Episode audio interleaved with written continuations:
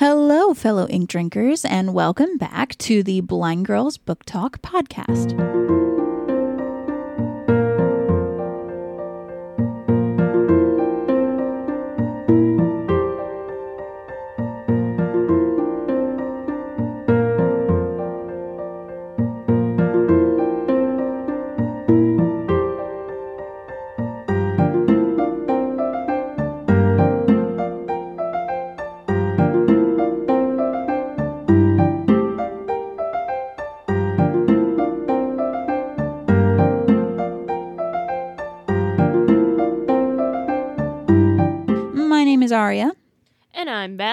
We are two sisters who love reading and love books. And so, what we've done is we've created this show in order to talk about these things that we love. This show does have a wide array of topics that we cover.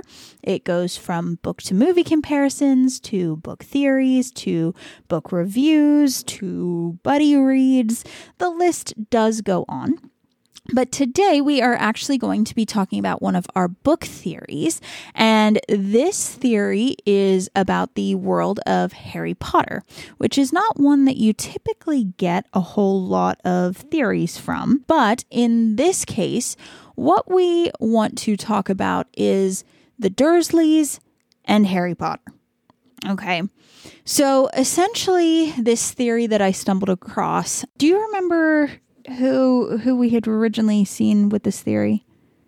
No.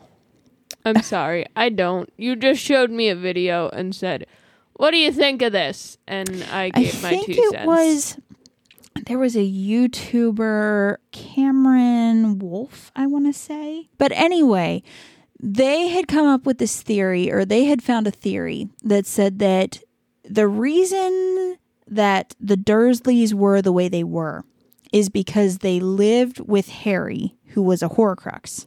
And for me, that was very interesting, right? And granted, I haven't read the first and second books where I think the Dursleys play a lot more into the story versus, you know, the the later books where they have little time in the story.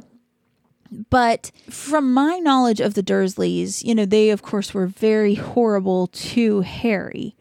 And this theory is saying the only reason they were like that is because Harry was a Horcrux. No. Okay, so why why don't you think that? So, my biggest reasoning for saying no is due to the fact that each Horcrux, once it's created, less and less of a life force is used. So, I mean, by the time Voldemort accidentally made Harry into a Horcrux, there wasn't much life force for him to split. Okay, I so it wasn't very strong. right. You know what I mean? And then another thing is you also have Petunia. Is that Yes. na- Yeah, Petunia, who is like, you didn't lose a mother. I lost a sister. Right. Well, okay, just to play devil's advocate here, I do agree with you that the amount of Voldemort's soul in Harry was not very much, right? Because he had done it like six times before, so not all that much left if you've if you've split your soul that much. Yeah, and I mean also like none like whatever he spends all his time with Ron. Ron's not affected. Hermione's not affected. None of the Weasleys are affected. Like nobody else is affected. So the only thing that I wonder though is that could it be that essentially this bit of Voldemort in Harry is essentially taking these the bad things. Like it's not bad enough to do it like on its own right? Like how the locket is or how the diadem is or, or any of those things you know any of those other objects. You know it, it's not enough to like make them like want to act out like it is you know for those. But what if it's enough to essentially amplify the bad like not enough to bring it out but enough to amplify it like I I want to say that yeah, I feel like the Dursleys are even without Harry's influence are kind of jerkish. You know what I mean? They're they're kind of jerks. They're one of those people who's like picture perfect life, blah blah blah. right. But like, here's the thing: even when Harry showed up, like, it. it- granted, if you want to use that, yeah, because he is a Horcrux, he is affecting them. Blah blah blah. If you want to use that, fine. However, I would have to argue that if you want to go that route and believe that, his small percentage would take time for it to come out. He was shoved into the cupboard when he got there. Was he? I'm pretty sure he was. Because I again, I haven't read the first Uh, book. it's been a while, but like, it, it's pretty much just like Harry only knows of living in the cupboard. Yeah, I I don't know because for me, again, I would think that it would make sense that it would take you know if you are these people who they're all about the picture perfect life, they're all about the picture perfect family. A lot of times, the stereotypical way for these people to be is that they are kind of jerks, right? Yeah. And so for me, if you got a Horcrux, right, delivered to your doorstep, and essentially you're already kind of jerks. Like you might have your nice moments, but you're already kind of jerks. All of a sudden this Horcrux is making you be a jerk a lot more than you normally would all the time. And for like the the Weasleys, Hermione, Ron, like all of those who have been around him and weren't affected because they're not jerkish people. But here's the thing: wouldn't the Dursleys then have been jerkish to everyone? But like, they like doted on their son. They were like But that's civil with his friend. You know what I mean? It was only Harry. Like, it, no, I don't like that.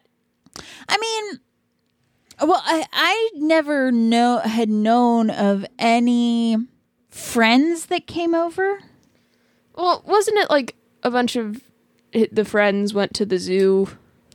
Well, they had the birthday party at the zoo, but I don't think that they were actually there. Like, it's not like they had a birthday party at their house, right? And maybe it is a thing where it's a proximity thing, right? If they are not right by Harry, because again, it's very weak. You know what I mean? If they're not right by Harry, then maybe then they're not like they're going to have these moments where they're nice to other people. Do you know what I mean? Because Harry is just in the house and they're like in the moments when they're in the house, that's going to bring that out. That makes. I guess that kind of makes sense. I don't. Mm, I don't know. I just don't think that that's the reason why they treated him so horribly. I mean, again, it's I don't know that it necessarily is either. It's just one of those things where I thought that it would be interesting to think about that, right? Because we always have thought like if you just do the normal perspective, right? The Dursleys are just horrible humans. They hated Harry. They hated having to be stuck with Harry. That's why they were jerks, right? Yeah, that makes sense. And I get it. But at the same time, the thought that maybe it wasn't entirely their fault, maybe it was just the fact that there was a little bit of Voldemort and Harry that just kind of made it as bad as it was. You know what I mean? Then that's the thing that I don't know. That that's what's interesting to me. Right? Because the other thing too is isn't it in the the second one that he ends up having his own room? Yeah, but that's after. No, no, that's after Azkaban. That's after Azkaban. Yeah, because he uses the whole "my godfather is like this big bad evil wizard So you better treat me right, or he gonna come See, because in the turn you into a toad. in the movies, he did have his own room, but uh, with the second book, or with the with the second movie, because that's where Dobby comes in and is just like, Harry Potter must not go to Hogwarts. no. Hello, fellow ink drinkers. Editing Aria here. So I'm just hopping on really quick because I just heard back the accent that I just did for Dobby, and it was horrible and awful, and I realize that now. So I am so sorry to put y'all through that. I will never do that again. Hope you enjoy the rest of the episode. Yeah. So, I mean, I don't know. Again, it's something that I think is an interesting thing to to consider. I'm not saying it's right and I'm not saying it's wrong. I'm just saying that to me it would make sense. I can see I I can see how it would make sense. I just don't see the facts lining up. So, uh, just other than how, like, he, his friends weren't like that, or anybody else that he was in contact with wasn't like that. What what other facts do you have?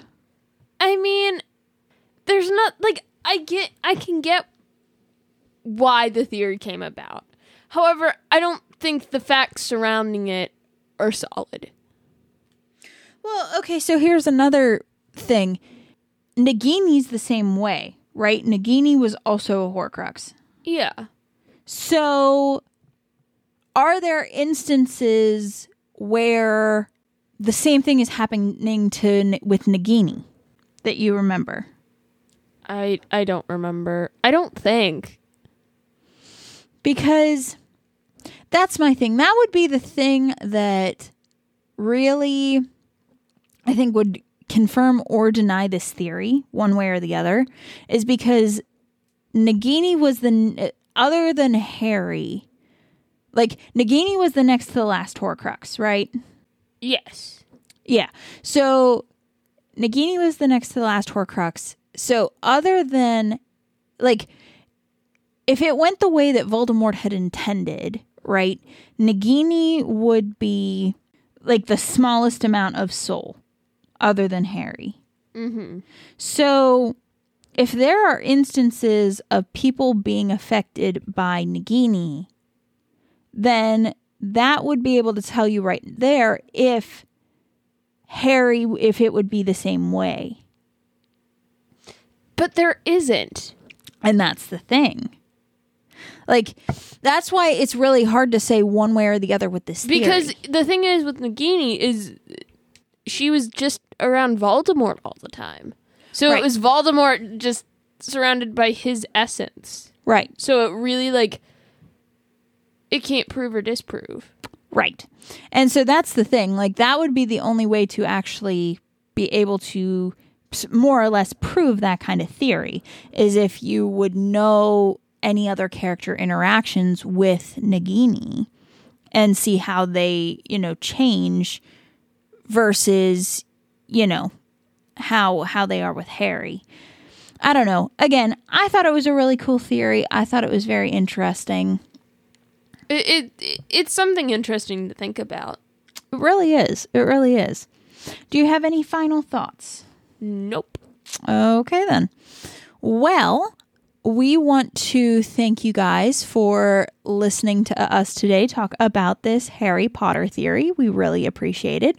If you like what you're listening to, or if you like the show, consider liking, commenting, following, sharing, all of those good things. Of course, if you don't want to do that, that's fine as well. No pressure. It just helps us to grow the show if you do. And then next time, we are going to be talking about what?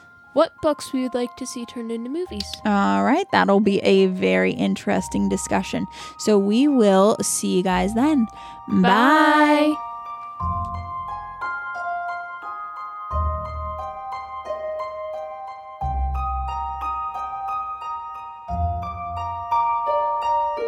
Bye.